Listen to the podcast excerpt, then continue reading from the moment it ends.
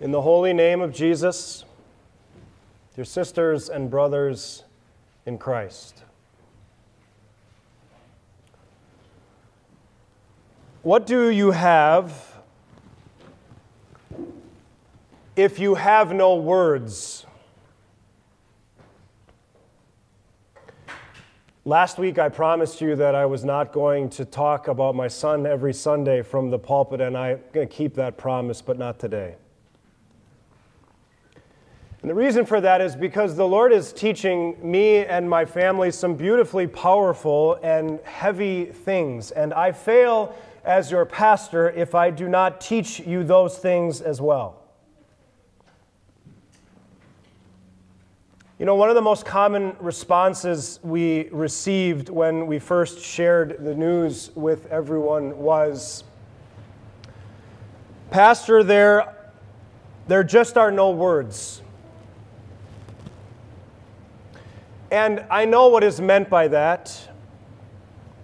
It's an attempt to try to communicate the gravity of the situation. Talking about sickness and disease is a hard thing to do. Talking about cancer might be even more difficult. Talking about cancer in a two year old, well, there are just no words. But is that true? What do we have if we have no words? This isn't the first time in your life that you have been left speechless. I know you all well enough to know that you've seen some stuff in your life. You've experienced things yourself. You've heard of things and read about things that happened around the world, or things that even hit very, very close to home, and they are things that have kept you up at night. Things that you can't even begin to wrap your mind around, maybe even things that have caused you to question God, to question His goodness to question his willingness and his ability to act on behalf of his people. And if you are there right now, or you have ever been there before in your life, and I know you have, I want you to know that you are in very good company this morning. Because Habakkuk did that too. Habakkuk is one of those really small, relatively unknown and overlooked books in the Bible, and you probably have never read it unless you've done that thing where you sat down in a year, over three years, and committed to reading the entire Bible from front to back. But I don't know anyone who just sat down and said, You know what I'm going to read today? The book of Habakkuk. And if you haven't said that lately, you should. It's three chapters. You can get through it in 20 minutes, maybe less. Habakkuk was God's prophet around the time 600 BC, which made him a contemporary of more well known prophets like Jeremiah and Nahum and Zephaniah, which also means that Habakkuk lived and served during some of the darkest days in Israel's history. Maybe a, a, pastor or a Bible teacher has taught you this before, but you, you realize as you read through the Old Testament that it really is just sort of this reoccurring theme and cycle between God and his people, right?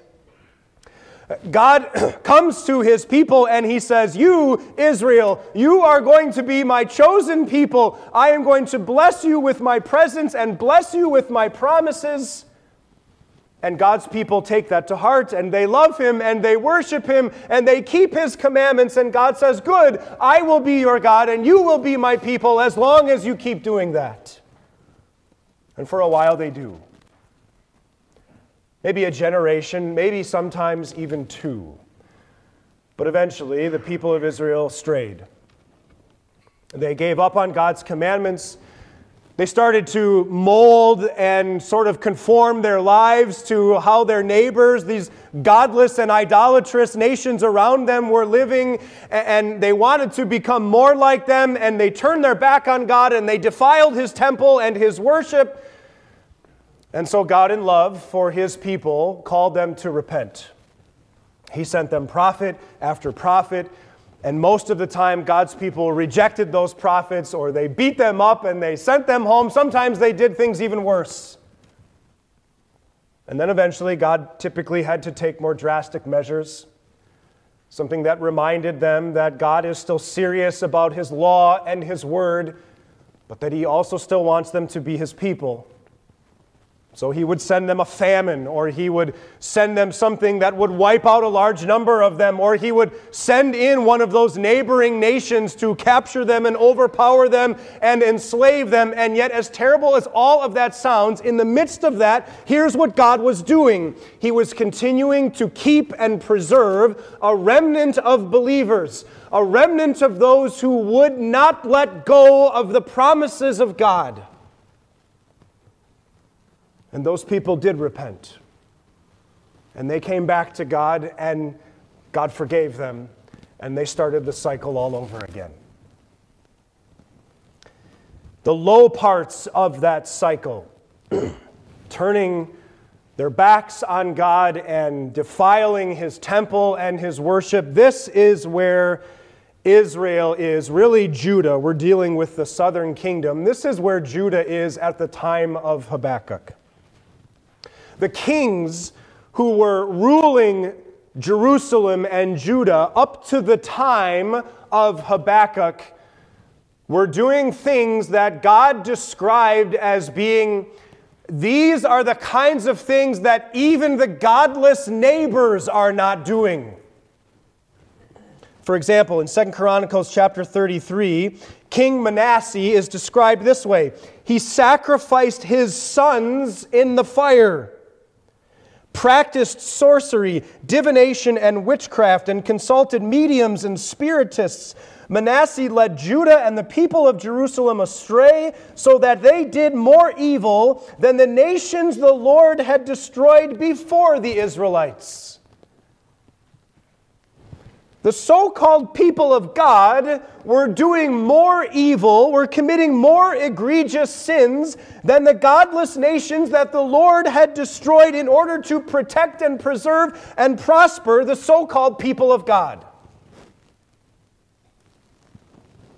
So, God called them to repent. He sent in prophet after prophet to preach to them. And under the reign of King Jehoiakim, the prophet Jeremiah was nearly killed multiple times, constantly running for his life. And then there was this lesser known prophet named Uriah. He wasn't as fortunate as Jeremiah. He preached the same message this message that the wrath and judgment of God is coming, and that he is going to destroy Judah and all of Jerusalem, including your precious temple. And King Jehoiakim said, Strike that man down where he stands. And they did.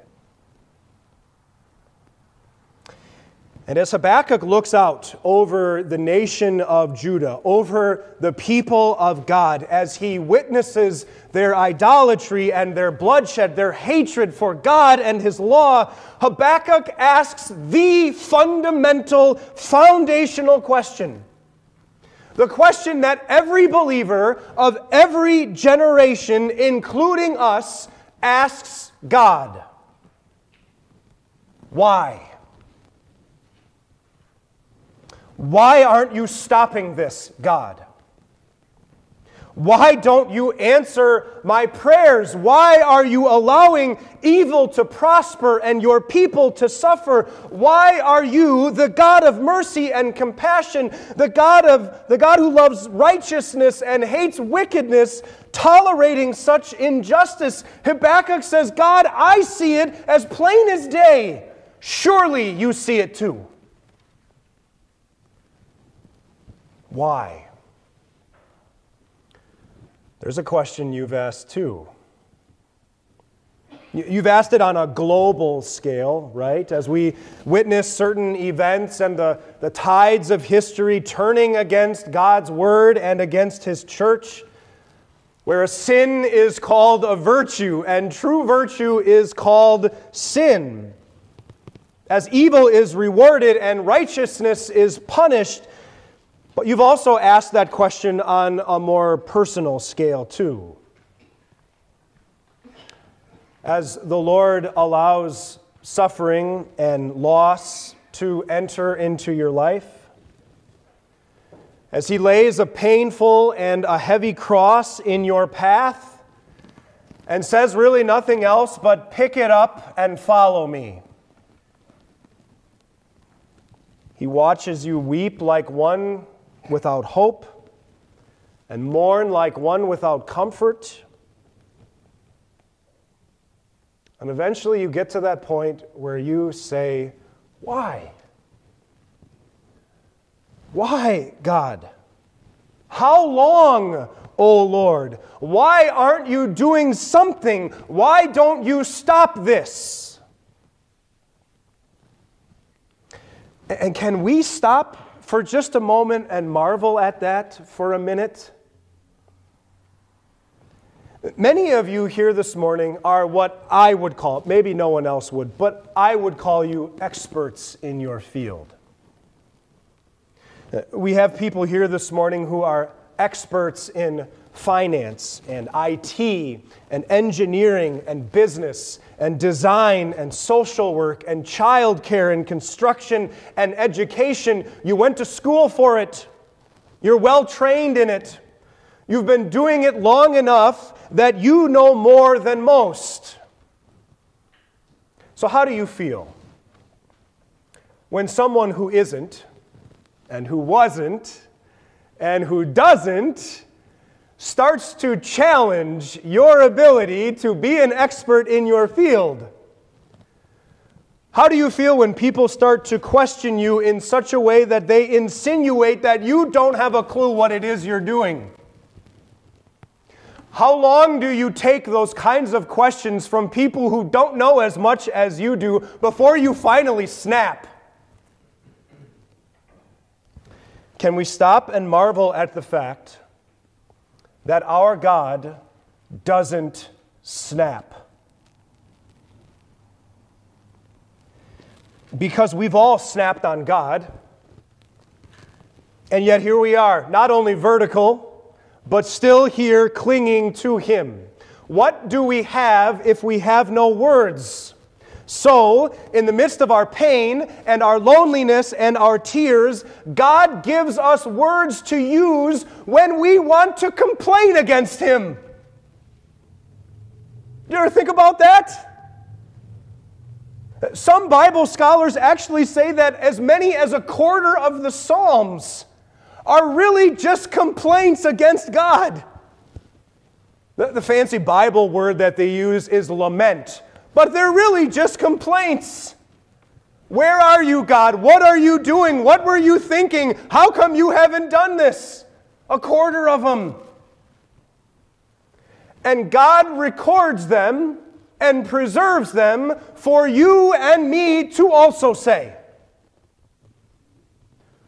What do we have if we have no words? We have nothing, and so God gives us words. God even gives us words, like He does here through the prophet Habakkuk, words that we can speak when we want to complain to God.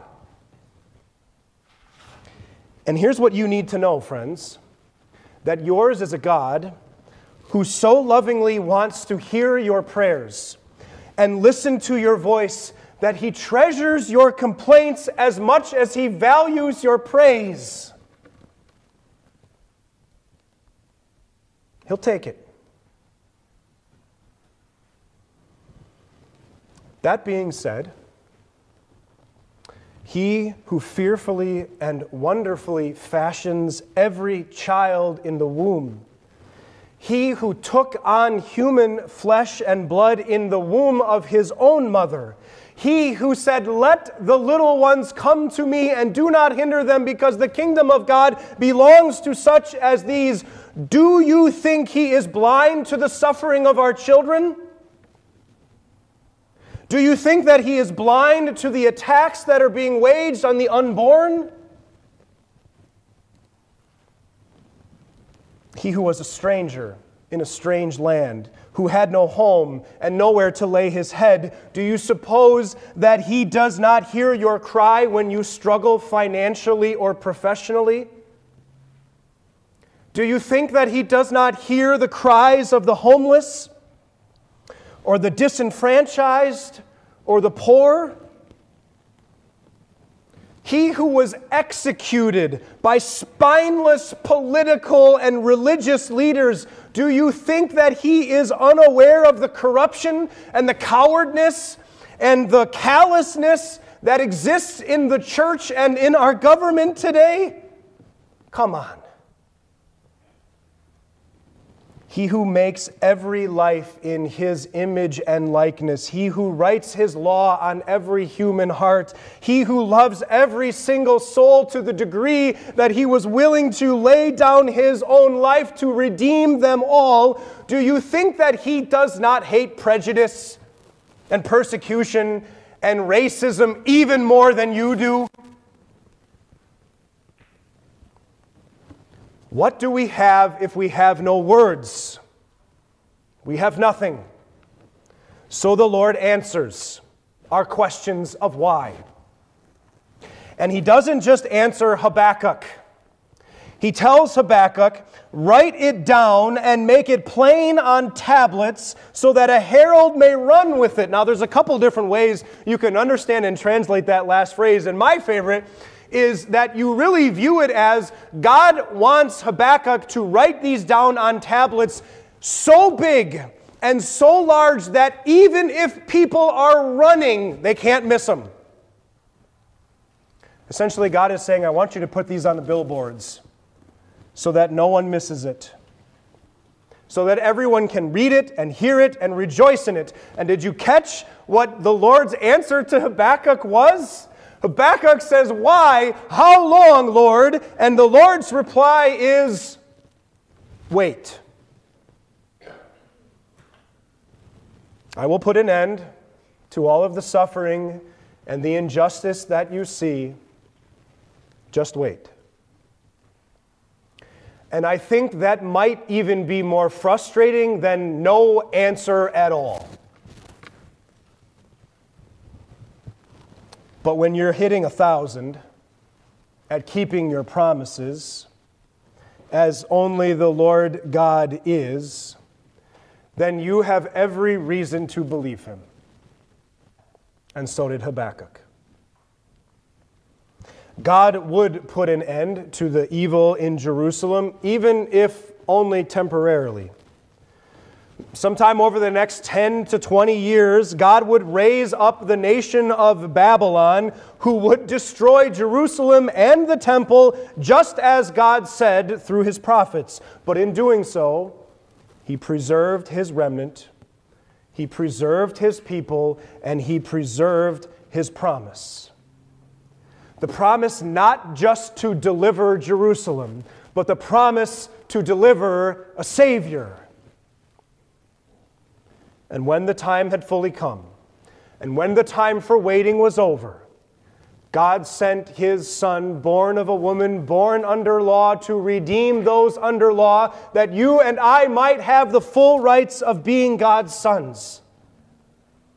You see, for 2,000 years, God kept up with Israel's cycle, the ups and downs, the highs and lows, never giving up on his people because he never gave up on his promise.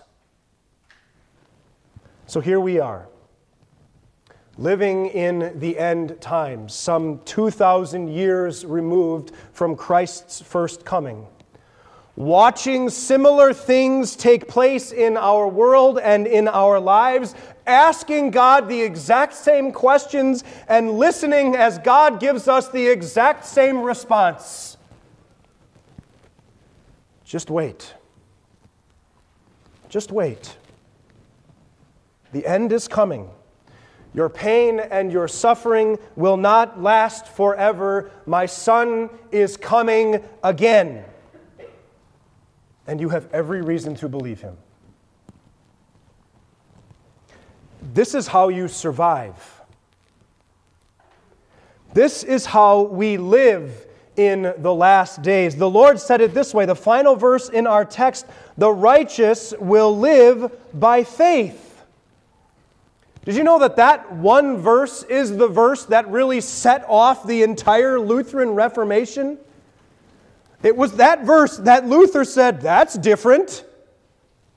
That's different from what I've been taught. That's different from how I've been living. The righteous live by faith, and we set that juxtaposed to the righteous will live by their works, by what they do, by how strong they work to save themselves, by how righteous they are by their own good deeds. No, Luther discovered this, which really is not hidden in Scripture. You see, it's mentioned here in Habakkuk, that book that no one knows, but it's repeated again in the New Testament, in Romans, in Galatians, and in Hebrews. But you see, it's not just a verse that is used to describe the different ways, the different approaches to how will we live eternally? How will we be saved? We're not saved by good works, we're saved by grace through faith. This passage also refers to us living by faith here and now. Here's another thing you'll hear people say a lot to you in trying times you just got to have faith. And when they say that to you, maybe not to their face, but remind yourself later faith in what? Because that matters. You see, faith is not this objectless thing. You can't just have faith. Faith has to look to something, it has to cling to something. Faith is putting your hope and trust in someone or something. So you just got to have faith in what? What do you have if you, you have no words? Well, then you have nothing to cling to. So God gives you words, He gives you promises promises that he never fails to keep. And as difficult as this is for me to say, and as difficult maybe as it is for you to hear, one of those promises is not, He will get better. Just isn't. He might. He might not. And that's okay because that's not the promise. The promise is the promise is the one that he has recorded in his word. Twice in our readings this morning, 66% of our readings, we heard the, the, the, the Lord say something like, Write this down, which is God's way of saying, Take this to the bank. Hold me to this. These are the promises I've sealed with the blood of my very own Son, and I will never fail to keep them. So we wait, and we pray, and we expect these, every single one of them. Hold him to the promise of baptism that through water and the word you belong to God and He belongs to you. Hold Him to the promise of your forgiveness, your forgiveness for everything, for all of it. That you are wrapped in the righteousness of Christ, that you have been redeemed by the blood of God's Son. Hold Him to the promise that death will not be your end. That the resurrection to eternal life is yours. That your future is safe and secure in the living hands of Jesus. No matter what your life looks like or how it turns out, that is something you can take to the bank. There are just no words. It makes sense that the world would say that. But it doesn't make sense for us to say that because we have the words. God has given to us His words. the words of comfort and hope, the very words of eternal life. He gives you his promise. Hold him to it always. And be confident that regardless of what your eyes see in this life, he holds you in the palm of his hands. In the name of Jesus, amen.